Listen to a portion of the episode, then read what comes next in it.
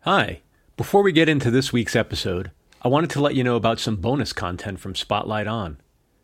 Head over to spotlightonpodcast.com slash blog and check out Bonus Tracks, the official blog of this podcast. There you'll find special material exclusive to the website, including music recommendations, artist interviews, essays, and more. Have a look.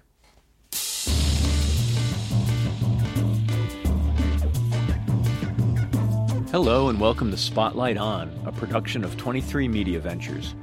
I'm your host, Lawrence Purrier.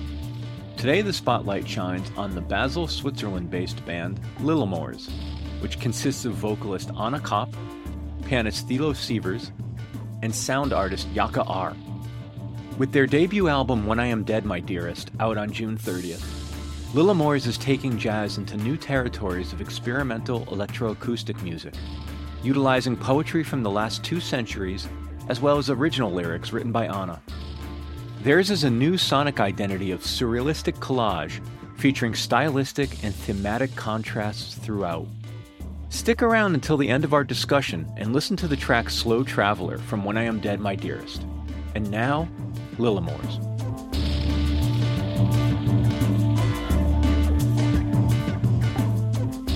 As I was preparing for our time together and learning about each of you, I realized I could probably spend an hour with each of you. It's incredible the the backgrounds that, that you have and that you come from and the different perspectives you bring. But I, I thought rather than try to over-accomplish all the things that I was trying to accomplish, I thought maybe I'll start and hopefully focus mostly on the current project. And I think the first question I have for whoever would like to jump in with the answer is, can you tell me a little bit about the name? It's a word that I'm not familiar with, and as I looked into it, I would just love to know if there is a story behind the name. Yes, there is a little bit of a story behind behind the name. We wanted to come up with a word that maybe doesn't mean anything, but it actually means something to us. And when we were trying to find that word, we were just going through the topics that are very dear to us, or like that we talk about in the music. Then we figure out that there is a lot of connection between contrasts and between death and birth and life, and something dark and something something light, something warm.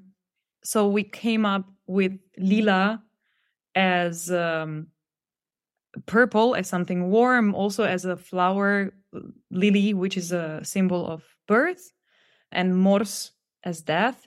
And somehow together it connects a very colorful word, which is uh, full of brightness and full of darkness. What is it about the theme or the notion of contrast that seems to so intrigue and unite the three of you in this project? What is it about that, the notion, that you find attractive or interesting to explore? I think it's just something, I mean, that you mentioned before, like uh, taking out our individual paths. Like, we come from very different backgrounds. We know a lot of different like cultural and like musical settings. Europe is a very dense continent in that way. Like, Anna and Jaka are from Slovenia. I'm actually from Germany. So we have a lot of like different perspectives coming together in this project. I think it's just something we enjoy. Like, there's uh, just just a good part of, of having all these different perspectives and mixing up them up, creating something new with it. So yeah. One of the other themes that came up repeatedly, at least in the in the information that I was reading about the project and about your group together, was the word struggle. The word struggle came up a few times, describing sort of the search for, I think it said, the new aesthetic or a new aesthetic in relation to genre crossing, genre bending. And Anna, you sort of referenced it as well, just in the search for the right name. And struggle's a very specific word. You know, it connotates, it conjures very specific feelings and a situation. And I, and I wonder um, maybe if one of you could unpack the role of struggle. Jaka has a lot to say about the struggle. I mean, just like before, Thilo explained how we all come from different perspectives, and uh, we like to merge these um, differences from that each of us bring to the band. I would say Anna is really the person that connects to the lyrics the most, and then Thilo. And I honestly, I never listen to the lyrics, which is a funny thing. For me, the struggle comes from a different perspective. And for me, the struggle as an electronic musician in this band is to find a way how to introduce electronic sounds into such a full already acoustic piano voice duo. And this is still a huge struggle for me, even now, especially now that we went to live performances, how to incorporate this and how to how to try to blend with them as organically as possible. So I would say like this is like the strongest struggle in this kind of context for me. But as we said before, each of us has a different perspective on this, definitely. Different struggle. Yes. Yeah. I just also have to point out that Anna and Jaka are really the people who will always do it the hard way. Like they um, they will always go beyond what is our comfort zone in that way and always push beyond that. So I think there's just there's struggle in that all the time. It's just ingrained in this project somehow. And I guess not in a bad way. It's just really just striving for, you know, whatever you can reach. I have to ask then, Thilo, is if they are always doing it the hard way, are are you the guy that's doing it the easy way? Are you I wouldn't say so. I mean, we, we like to no. mix contrasts, but maybe not that much. But yeah, yeah, definitely, like if you would compare, yeah, probably yes. I wanted to explore something that, that Jaka brought up, which is, I was very curious about how this music is presented live. And I saw that you now have some live performances under your belt. Maybe about half of what looked like was on the diary has been performed. And I'm curious, what is the live presentation? Do you feel as though you've been successful, Jaka, in introducing the electronic element? You know, did you achieve what you tried to do? Yeah, for me, like when we, the production part came, they recorded acoustically and then I started like playing with the material and I kind of used studio as my instrument in a way. And when we did that and the result is sounding in a specific way, and then we went, we all come from a live performance background and we all knew we wanted to perform this music at some point. And then my question first was like, okay, I want to use this similar approach, but now in a live situation, this is like impossible in a way. I just, I don't want to come there and just like trigger samples that I did before. So I would say like the live performance at the moment is like a mix of both worlds. It's like a mix of production and a mix of just like live electronic acoustic improvisation, electroacoustic improvisation. And now also from now on, we started playing as a band since the record kind of was finished. So I would say from now on, we are going to shift a bit the perspective of interacting with each other more in a live situation. And I would say this is like something that we concentrate on the mo- most at the moment. And this is something where we have to work still a lot. I would say at the moment it's a mix. And I would even prefer to go more into like a playful and improvisational aspect of the whole thing. Yeah, that's exciting to take an electroacoustic format and introduce that improvisational element. Definitely. It's, yeah. it's really challenging to actually still keep the song or the form of the song that we created for the album, but, you know, have this improvisation, have this frame for improvisation, because we're all three, we're really like in love with improvisation. I mean, we're from we're coming from the jazz world, so we need that freedom on the concert to have fun. So I think that was the biggest challenge with this pre-release tour, to find this open space but still play the music to represent the album that we're presenting. If someone saw you the first night or the first couple of nights of performance and they were to see you now, has the presentation evolved in that time, and do you expect it to continually evolve? Like, how do you think about your evolution as a live ensemble? I would definitely say you can feel a difference from concert to concert, really. Also, like Anna and me, we've been playing actually as a duo for a couple of years now, and it's just, it's ever evolving. I mean, we, we started out playing like some jazz tunes and then like some own, own songs, and it really like different, you know, we had different stops along the way. Yeah, then Jaka came in Um, and definitely our first concert was not the same as it is now. Like things are, are constantly changing. That freedom that, that Anna just talked about is it's always like growing, it's increasing. We feel more comfortable with the material, with each other, I guess. So yeah, yeah, it's, um, might be totally different in a few months. If you don't mind me asking, I, I'll direct this question initially to either Thilo or Anna. I hear the evolution from your work together. The Great Pinewood feels like the inflection point for this new sound you've embarked upon with Jaka. At the risk of you having to overanalyze your own work, how deliberate were you in the conversations about trying to set out to create a new sound? What you do is definitely a unique sound, and I'm just curious as to how deliberate that was. Ooh. Yeah, it, it seems unfair to ask, but I'm so curious. I think this actually connects maybe with what we what Thilo said before, that me and Jaka are people that always strive for like uncomfortable situations and new things and finding something new. So I guess I was here the one that was pushing it a little bit, or I felt that I want to go in a different direction. I I knew that this was very appealing for me. I'm talking now about more the aesthetics and the use of electronics and just moving away from what we knew from jazz repertoire. I guess from my side, it was a little bit more deliberate, but then on the other hand, it was also just coming out naturally. And Thilo is a very open person, and he also likes to grow and walk with us on this path. So I think it was pretty natural how we actually then moved on. The funny thing is that with the Great Pinewood, actually Jaka worked with us on the pro- post-production. So this was the first first collaboration of us three. And I guess it gave us an idea of what the next album could be, but still we didn't really think about it. Yeah. To change gears slightly, I'm curious, and I, I, I'm going to assume this question's more appropriate for you, Anna. Could you talk a little bit, or I would say at least it's probably not appropriate for Jaka, given what he's already told us. Could you tell me a little bit about the Rossetti poem that the album takes its title from? Yeah, actually, Thilo also can talk about it because he, he wrote that piece and chose this poet. Maybe oh, Thilo. Okay. I, I connected you with the poem because of the oh, because sorry. As the lyricist. Yeah, so I apologize. Well, I mean, um, there's a lot to say about it. I mean, um, depending on on.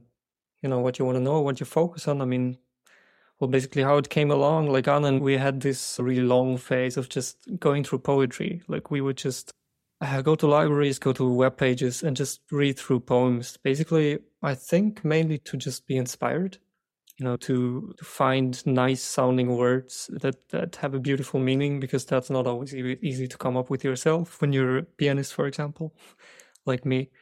We had a lot of improvisation with that poetry going on. That's also like on our duo album, actually, there were some pieces that our producer and friend, Uli, just brought some poetry to the studio and we just improvised with it. And some of the takes turned out great and ended up on the album.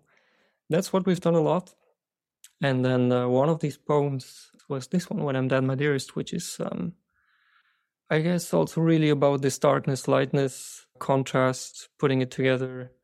It's basically about seeing death from a light perspective, like not being too sad when someone leaves us, but to consider that person is still kind of around and still going to live within us or within the things around us.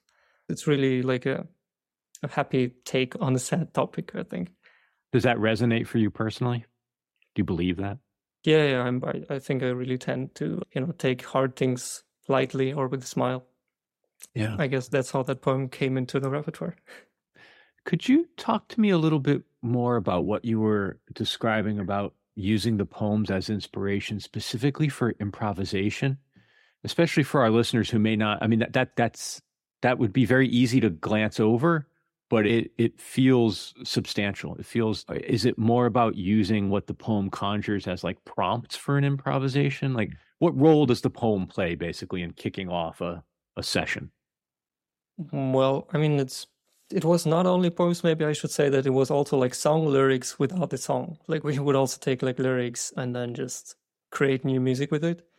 I don't know, I think it, in the beginning it was probably just about the excitement of it, like mm. um, how to analyze a poem or lyrics and just extract that that meaning that's like underlying and not maybe that obvious in it, like the mood and the atmosphere, everything that's around the words or between the words. And then to then choose our notes, our time, our rhythm, our arcs, to create that uh, out of improvisation. I think it's just something that we that we've always liked, and it's still kind of happening. Like our compositions are compositions, but they're still kind of loose. So we still play with that. We still would react to, to words in the lyrics. We would still follow.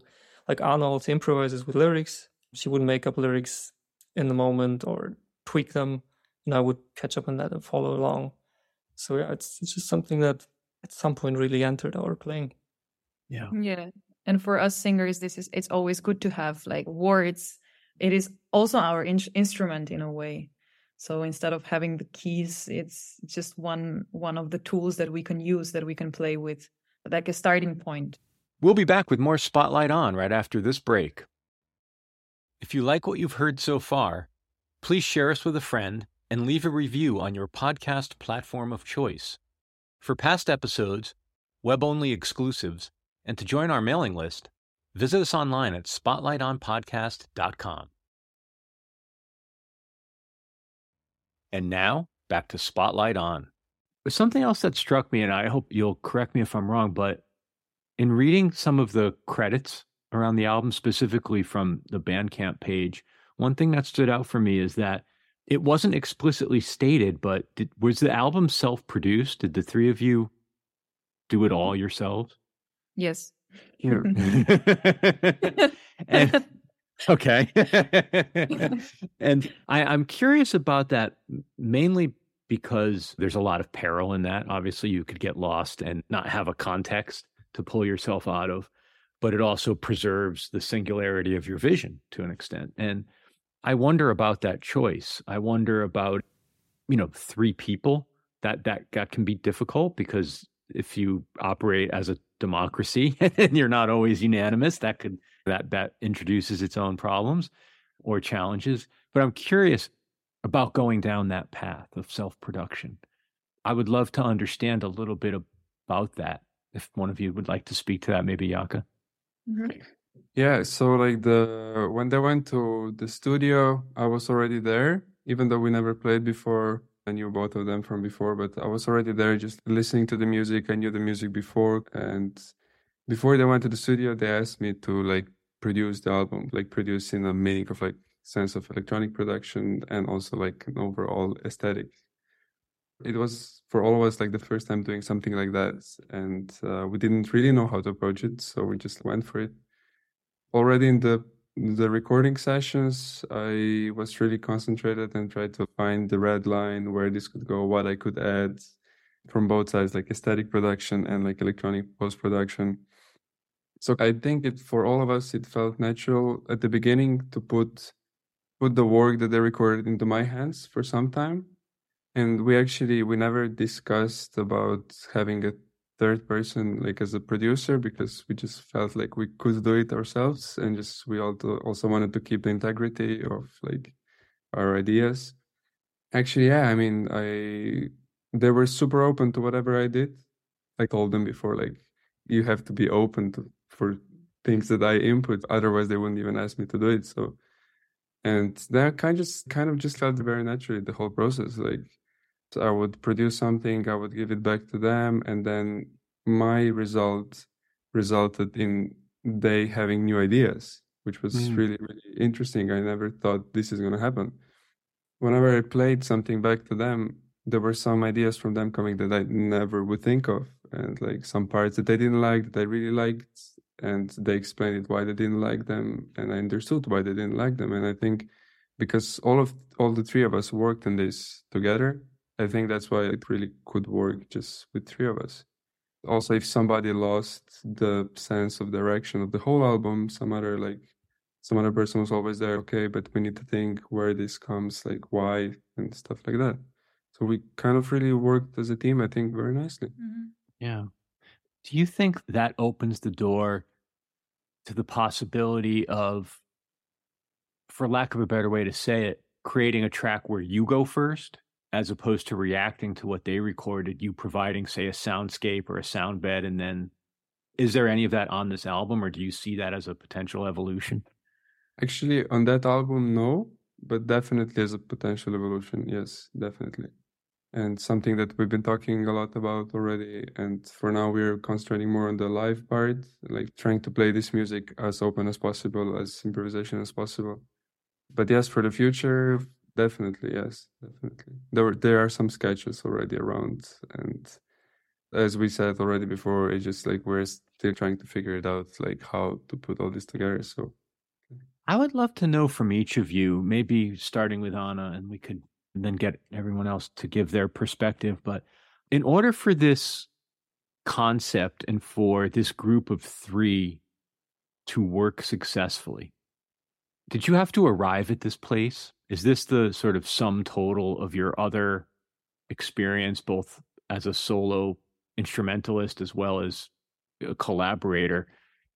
I guess what I'm trying to get at is, can you articulate how your path prepared you for this point? To be so open, you know, like that, that's one thing, that's a theme that comes up here, is you had to be open to each other. You had to be able to communicate, not just willing to communicate, but able. And these aren't things that we're arrive with fully formed. I'm wondering if those are the kinds of things you might be able to talk about. Yeah, I mean, for sure, there is a lot of things to talk about. So I maybe I just pick one thing and the guys can then continue. But it's a very beautiful question, because I think a lot of times we are not aware of how much time and how long the path needs to be to actually arrive to one place. And still, I don't know if this is success, you know, what is success actually? Like, I cannot say if this project is successful. Maybe, I mean, for me, it is successful just to be able to play with these guys and to create the music in democracy and enjoy it and learn and grow. But it really takes a lot of experience. And I think, of course, the music education here really helped, because we all went through so many different bands, to, through so many different tasks, and just education itself, it makes you stronger and, yeah, brings you m- maturity in a way. Yeah. I also know, I mean, there is a lot of bands that I also know, or like that I also played in, and they're great and I like the people, but to work on that level, to have the full dem- democracy, to create together and to go to a tour, you know, to have good finances. I mean, this really, it's not very obvious. It really takes a lot of responsibility and you have to trust the people, I think.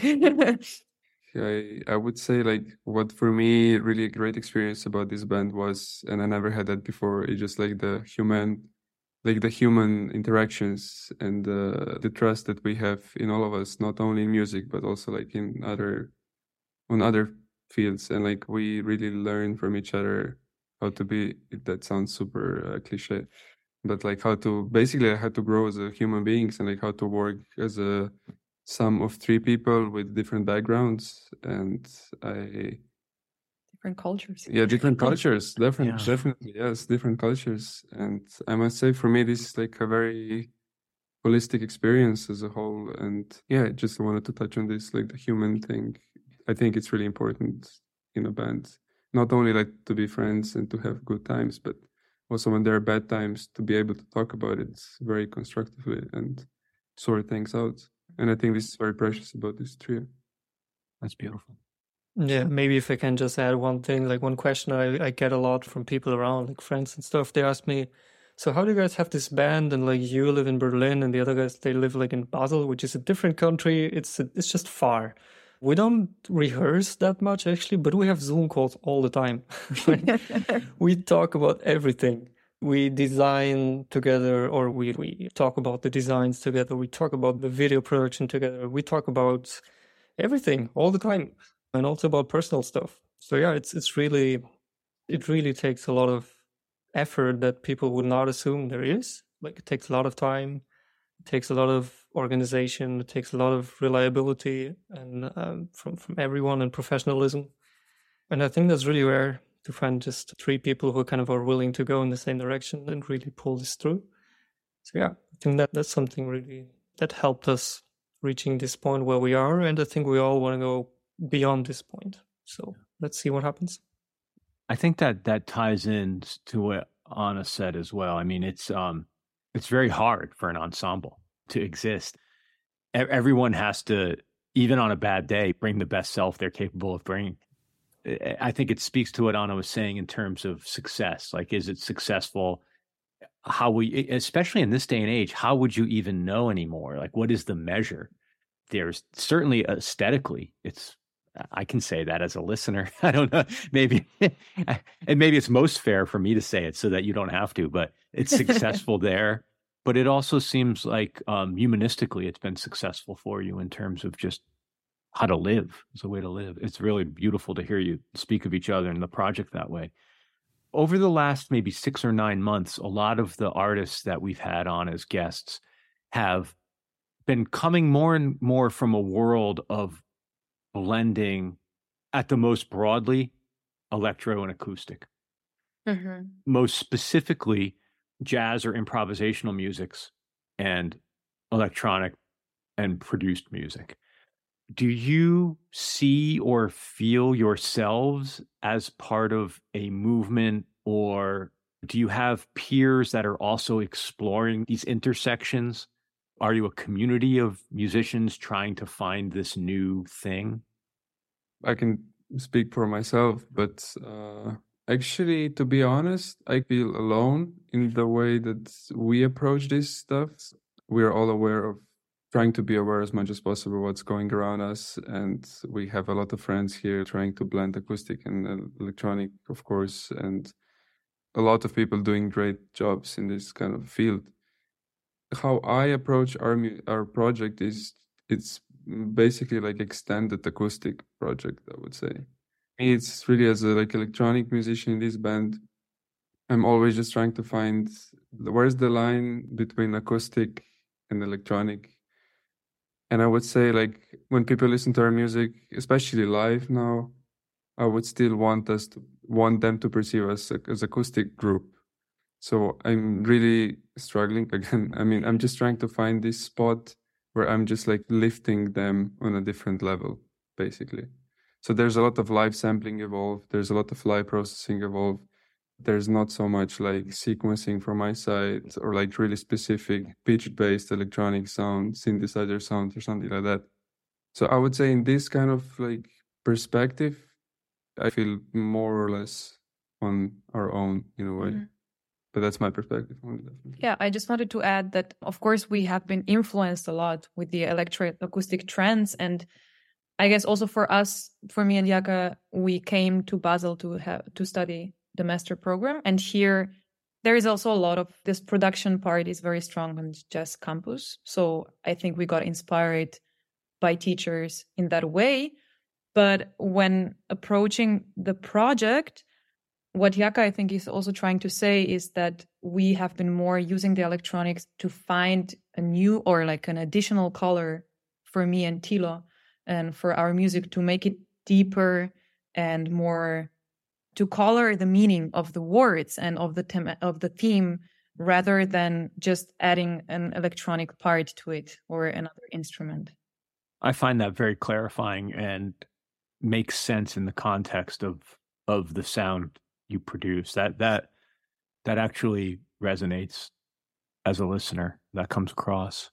Uh, if I can just add one thing, I think it doesn't only uh, refer to like electronics and acoustics and that specific question, but what I feel is very special about this group is that, um, well, most projects or most bands I have been involved in, or most musicians are involved in, like there's some conventions and rules you kind of know and kind of follow along. So, you know, in jazz, there's like improvis- there's t- time for improvisation, then there's a time for doing something else. And then like in pop, there's a time or you, you have to play like this or you should play like this. And then you're going to be fitting in. Everything's going to be fine. And there's probably also some conventions for electronic, introducing electronics to acoustic music that a lot of people do. And in this group, just all the rules or all the conventions, they're just not valid anymore. Like um, the way Jaka approaches this is really not copying other people. The way we have our times for improvisation is, is definitely not the way that, you know, you would learn in a jazz school. And the way we compose, I mean, it's not following like forms that you learn from a textbook. everything is just really so open and fluid. And I think it also just refers to this electroacoustic approach. It's just we do it the way that we understand it best. The album will come out in late June, I believe it is.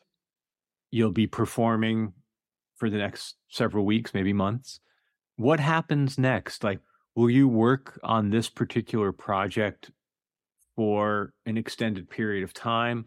Will you go your own ways and work on other projects? Is there another LILAMORS project right after this? You know, do you, are you able to see what happens next for each of you individually and collectively? I think, to be honest, we haven't been very good at foreseeing the future for a very long time. Like we've we've not had a lot of master plans, and if we had any master plan, we definitely did not execute it the way we planned it. So I, I I really have no idea. To be honest, I, I definitely don't do not know what's going to happen. What about you guys? Yeah, definitely, we were not good in following the plans, but uh, the, there is, of course, like a common wish and um, plan to, of course, continue with this. I mean, it's a it's a start, and uh, we've been trying to write some new music now that we understand what this group is, and we are planning, of course, to continue and maybe even to to issue some some remixes in the next year, because that would be very interesting to work on, like to work on some of the songs from the album with a new perspective or with a new production. And then we're trying to figure out at this point, how can we play this music live? In which venues can we play this music? How to find the right, the right market and the right audiences, because it's so versatile. It's so post-genre in a way. And we are all coming from a jazz world, which means that we don't have a lot of knowledge about, you know, the other markets that could be appreciating this music really much.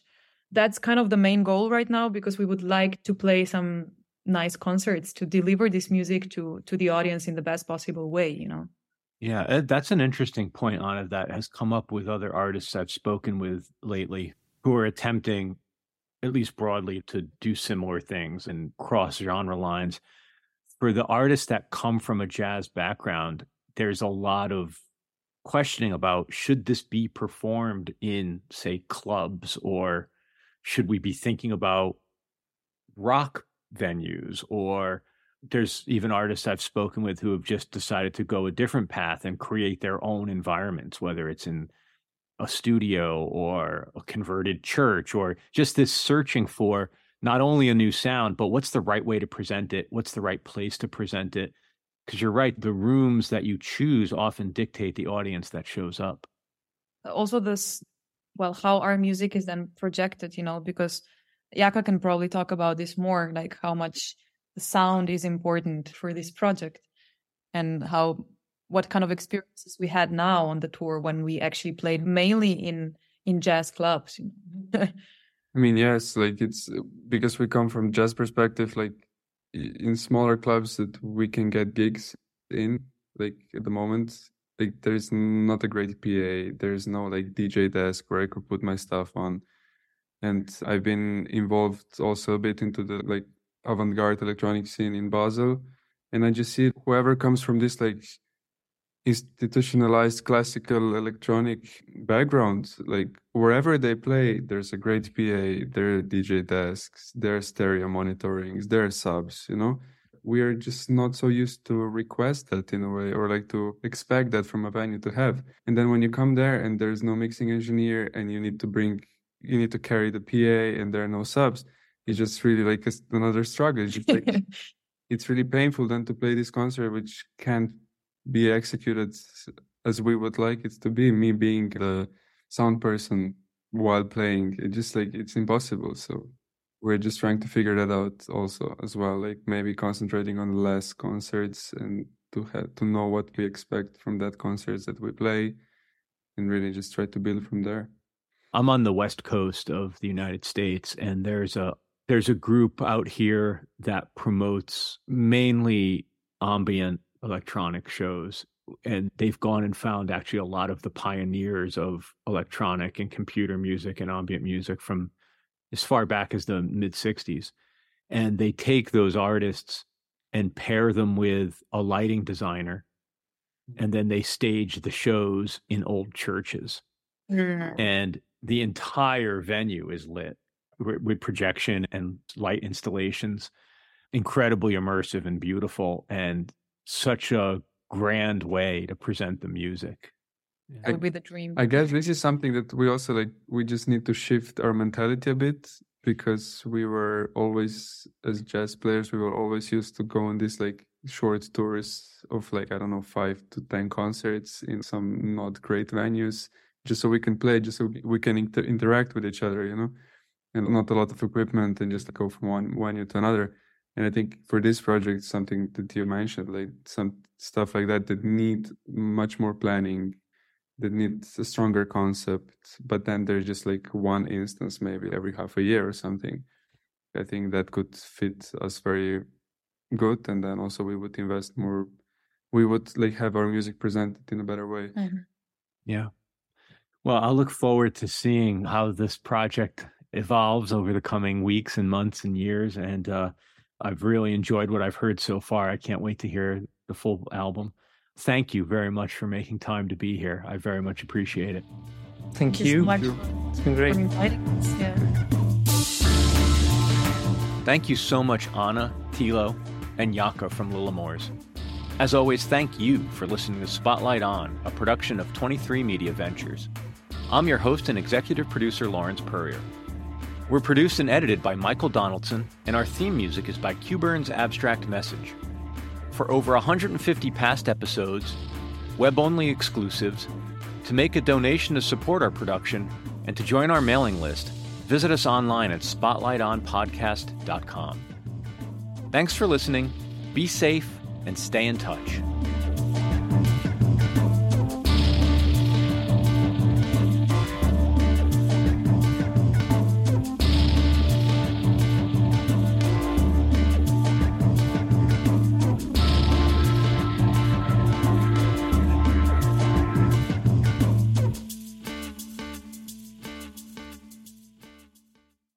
And now LILAMORS with Slow Traveler from their debut album, When I Am Dead, My Dearest.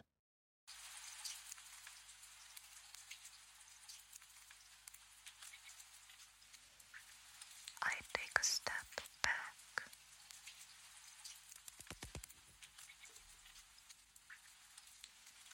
Straining my ears for any sound around me.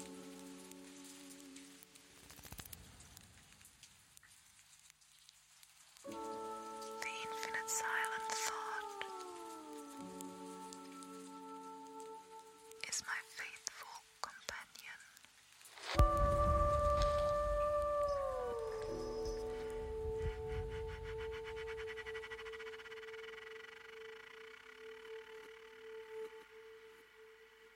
When I am lost in a day,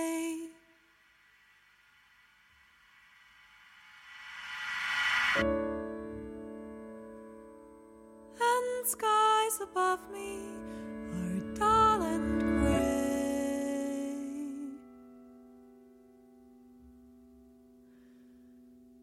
When every step is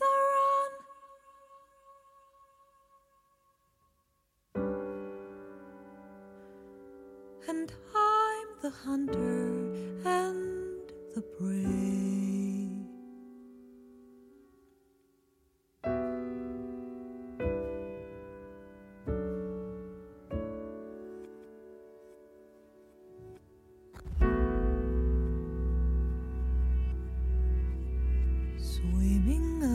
The stream,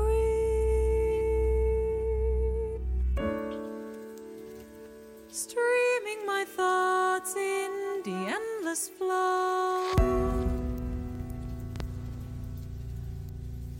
trying to move down the road,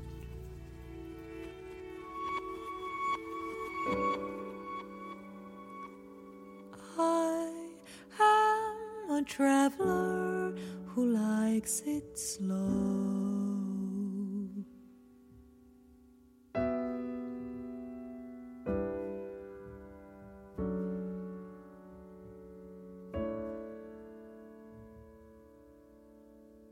Keep walking.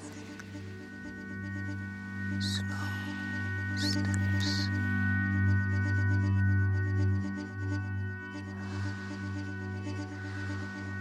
Slow steps. Keep walking. Keep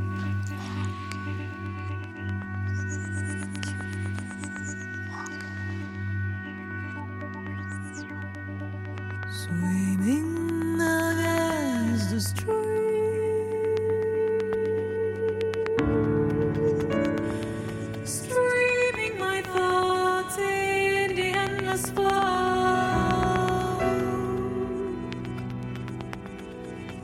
Trying to move down.